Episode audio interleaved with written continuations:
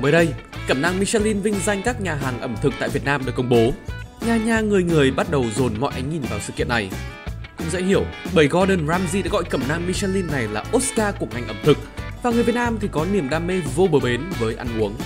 Tuy vậy, khá nhiều cái tên trong danh sách này tạo sự nghi ngờ khá lớn bởi chất lượng của nó với họ là không xứng đáng. Hay à. Tới đây, trong tâm tư của tôi bật ra hai câu hỏi.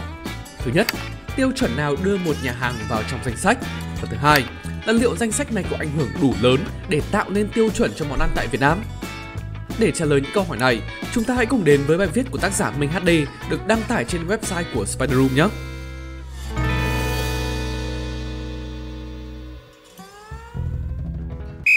Trước khi đi tiếp thì Spider Room có một thông tin rất quan trọng cần chia sẻ với các bạn. Đó là talk show Em út của nhà nhện Spider Room mới đây đã có màn debut và sẽ là điểm dừng chân tiếp theo cho những khán giả đam mê podcast.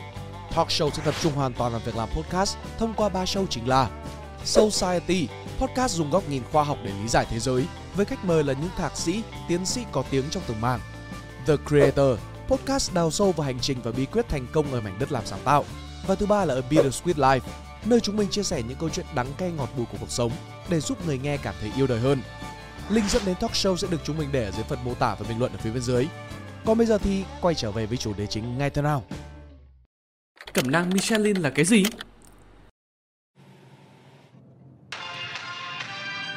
Thì tôi vẫn thường biết, Michelin là một thương hiệu lốp xe và Michelin trong cẩm nang kia là một. Bởi vậy, tôi rất muốn biết sự liên hệ giữa lốp xe và ẩm thực là gì. Sau một hồi nghiên cứu thì nó phức tạp và sáng tạo hơn tôi tưởng. Vào đầu thế kỷ 20, xe hơi là một món xa xỉ. Bởi chiếc xe hơi đầu tiên được sản xuất vào năm 1886 bởi Carl Benz và không phải ai cũng có khả năng tiếp cận. Sau hơn 10 năm, có dưới 3.000 chiếc xe được lưu hành ở Pháp. Đối với các công ty liên quan, đặc biệt là Michelin, họ mới chỉ thành lập công ty vào năm 1889, chuyên sản xuất lốp xe khí nén cho xe đạp và sau đó là xe hơi. Chắc chắn rằng khi số lượng xe cộ tăng cao thì nhu cầu mua lốp xe cũng sẽ tăng theo. Bởi vậy mà hai anh em Edward và Andre Michelin cũng là hai nhà sáng lập của công ty, quyết định xuất bản một cuốn cẩm nang dành riêng cho các người lái xe máy và đặt tên nó là Michelin Guide. Gần 35.000 bản đã được phân phát miễn phí như một cách để quảng cáo cho thương hiệu của Michelin. Để nói nôm na, thì cuốn cẩm nang này không khác nào Google Maps của đầu thế kỷ 20.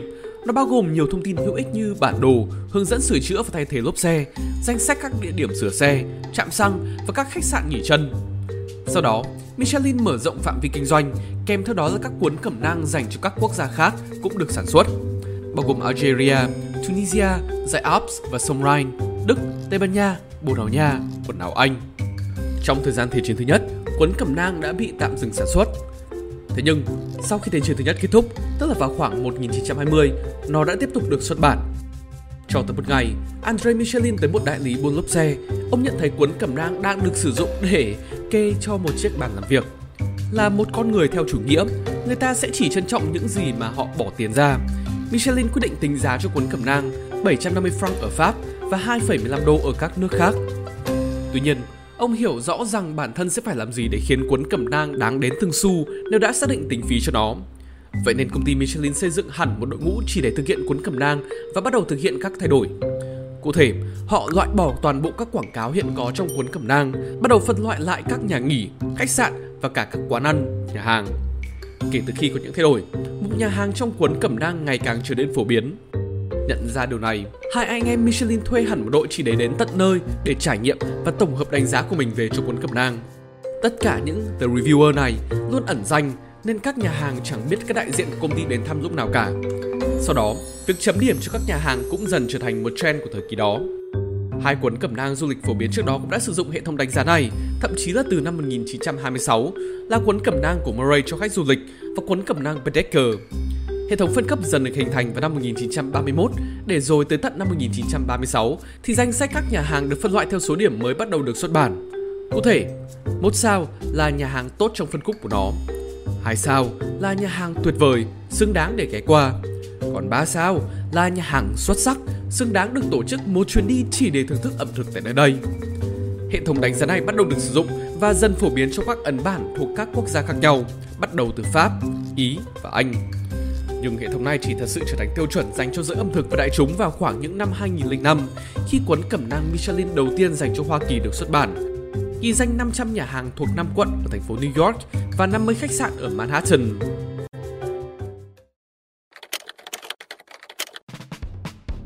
Có nhiều lý do để cẩm nang Michelin trở thành chuẩn mực trong ngành ẩm thực. Tuy nhiên, xin lưu ý rằng những tiêu chuẩn này đều là do Michelin cam kết. Có lại thực tế ra sao thì chẳng ai kiểm chứng được. Tuy nhiên, tôi vẫn muốn đề cập tới những tiêu chuẩn này. Bên cạnh hệ thống xếp hạng rõ ràng, họ có hệ thống đánh giá vô cùng chất lượng với những tiêu chuẩn khắt khe. Đội ngũ của Michelin đều là các chuyên gia ẩm thực chuyên nghiệp đã được kiểm tra bài bản. Hiện tại, chỉ có khoảng 120 thanh tra Michelin có quyền trao ngôi sao đang hoạt động trên toàn thế giới. Trong một bài phỏng vấn với ông Chris Watson, cựu thanh tra ẩm thực của Michelin, ông chia sẻ rằng tất cả bắt đầu với một quá trình phỏng vấn hết sức mệt mỏi. Khoảng 150 đến 200 câu hỏi về ẩm thực sẽ được ném vào mặt bạn. Câu trả lời phải được viết xuống giấy trong thời gian từ một tiếng rưỡi cho đến 2 tiếng. Sau đó sẽ là những cuộc phỏng vấn với tổng biên tập cùng hàng loạt các thành viên khác trong bộ phận nhân sự. Và cuối cùng, bạn sẽ được một bữa ăn trưa với biên tập viên. Ông Chris sau đó được đưa đến nhà hàng 3 sao Le Toncle của đầu bếp nổi tiếng Pierre Kaufman, không phải chỉ để thưởng thức món ăn đơn thuần, mà để tiếp tục trả lời những câu hỏi hóc búa ngay tại chiến địa. Cũng theo ông Chris, tiêu chuẩn Michelin đưa ra đánh giá không hoàn toàn chỉ dựa vào món ăn, mà là toàn bộ dịch vụ ở đó. Nhưng mà điều này sẽ phụ thuộc vào từng người thanh tra. Có những người sẽ chỉ tập trung vào những gì được bày trên bàn, nhưng có những người khó tính lại soi xét cả cách phục vụ của nhà hàng ấy. Thú thật, tôi rất muốn một thanh tra nào đó của Michelin đến với quán bún mắng cháo chửi khét tiếng của Hà Thành để làm mới trải nghiệm cá nhân. Một nhà hàng địa phương có các món được chế biến một cách cẩn thận, kèm theo thái độ phục vụ phù hợp cũng là đủ để đạt được một ngôi sao Michelin. Nhưng để đạt được hai sao, đầu bếp thật sự cần phải tìm kiếm sự phức tạp trong các món ăn. Điều này có thể được thể hiện thông qua các nguyên liệu hoặc kỹ thuật rất khó để thực hiện, tạo ra một món ăn phức tạp mang lại những trải nghiệm mà các nhà hàng một sao không thể với tới. Khi bạn đi ăn tối ở một nhà hàng hai sao, bạn chỉ cần nhìn vào chiếc đĩa được đặt trên bàn thôi, bạn cũng thể thốt lên Wow, trước cả khi thưởng thức nó. Đây là điều mà các nhà hàng ở mốc một sao chẳng thể làm được. Hương vị cũng vậy, trong một món ăn hai sao thường có nhiều tầng hương vị khác nhau. Rất khó để có thể mô tả bằng lời nói, nhưng tóm lại rằng các món ăn hai sao phức tạp hơn hẳn so với một sao, trước lời của ông Chris Watson. Vậy còn ba sao thì sao? nó phải là một đẳng cấp lớn hơn mà bất kỳ ai cũng có thể nhận ra. Đó là những nơi có những món ăn phức tạp hơn mà bạn chẳng thể tìm được ở bất kỳ một nơi nào khác. Trải nghiệm ở đây tốt hơn, phức tạp hơn và cũng sâu sắc hơn. Và tất nhiên là nó cũng sẽ đắt tiền hơn nữa. Để tiếp cận được những nhà hàng ấy, có lẽ bạn sẽ phải đặt chỗ và chờ tới cả năm thì mới tới lượt. Nó là những nhà hàng như Khion, Tour de Jong, Bocuse hay Hotel de Paris sự khác biệt lớn nhất giữa 2 sao và 3 sao là tính nhất quán. Với tất cả những thứ phức tạp ở trên, cũng dễ hiểu nguyên do tại sao mà Michelin trở thành tiêu chuẩn về ẩm thực. Nhưng thật sự, đối với cá nhân tôi, một người không có chiếc lưỡi của Thánh và cũng chẳng có đủ tài chính nên chẳng thể nào biết được món trứng rán của tôi tự làm và của nhà hàng 3 sao thì có cái gì khác biệt. Rõ ràng là cần phải có một chuyên gia ẩm thực để có thể hiểu được điều đó. Nhưng quan trọng nhất là khẩu vị và sở thích của mọi người chẳng ai giống ai. Có thể một món đối với tôi thì nó xứng đáng hẳn 10 sao Michelin, nhưng chẳng thể đạt được một ngón chân vào danh sách của các nhà phê bình. Vậy, việc một danh sách nhà hàng tới từ công ty buôn lốp xe có nên trở thành thước đo đánh giá việc một người thưởng thức ẩm thực? Michelin có nên trở thành thước đo đánh giá? Thực ra trường hợp của cẩm nang Michelin cũng tương tự với rất nhiều các đánh giá phê bình khác vẫn đang tồn tại trên các phương tiện truyền thông đại chúng. Mà đã là đánh giá thì nó vẫn luôn bao gồm ý kiến chủ quan ở trong đó. Có thể đúng với người này nhưng mà sai với cả người kia.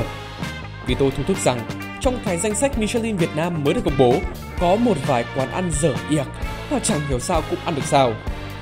Dù sao cũng cần phải cân nhắc lại rằng danh sách này uy tín bởi nó được tổng hợp từ những người thật sự của chuyên môn, mà ở đây là về ẩm thực. Nhưng nó không đồng nghĩa với việc không đồng tình với ý kiến của chuyên gia là do chúng ta không biết thưởng thức hoặc gu ẩm thực của chúng ta có vấn đề là rác rưởi. Các đánh giá nên được tiếp nhận theo hai phía để giữ đúng mục tiêu nguyên thủy của việc review mang tới. Ngay từ ban đầu, mục tiêu của cẩm nang Michelin là để giới thiệu và gợi ý các địa điểm xứng đáng để trải nghiệm. Còn lại, mỗi người sẽ đều có một cảm nhận của riêng mình và tất cả cảm nhận ấy đều đáng được tôn trọng cử chỉ như thế, chúng ta dưới danh nghĩa là khách hàng mà liên tục có được những trải nghiệm dịch vụ tốt nhất. Ngược lại, nhà hàng cũng có thể tiếp nhận đánh giá để cải thiện chất lượng trong từng món ăn. Người được hưởng lợi ở đây vẫn luôn là khách hàng và đại chúng. Nên dù cái tên nào có lọt được vào danh sách đi chăng nữa, thì đây cũng là một điều tốt dành cho nền ẩm thực của Việt Nam.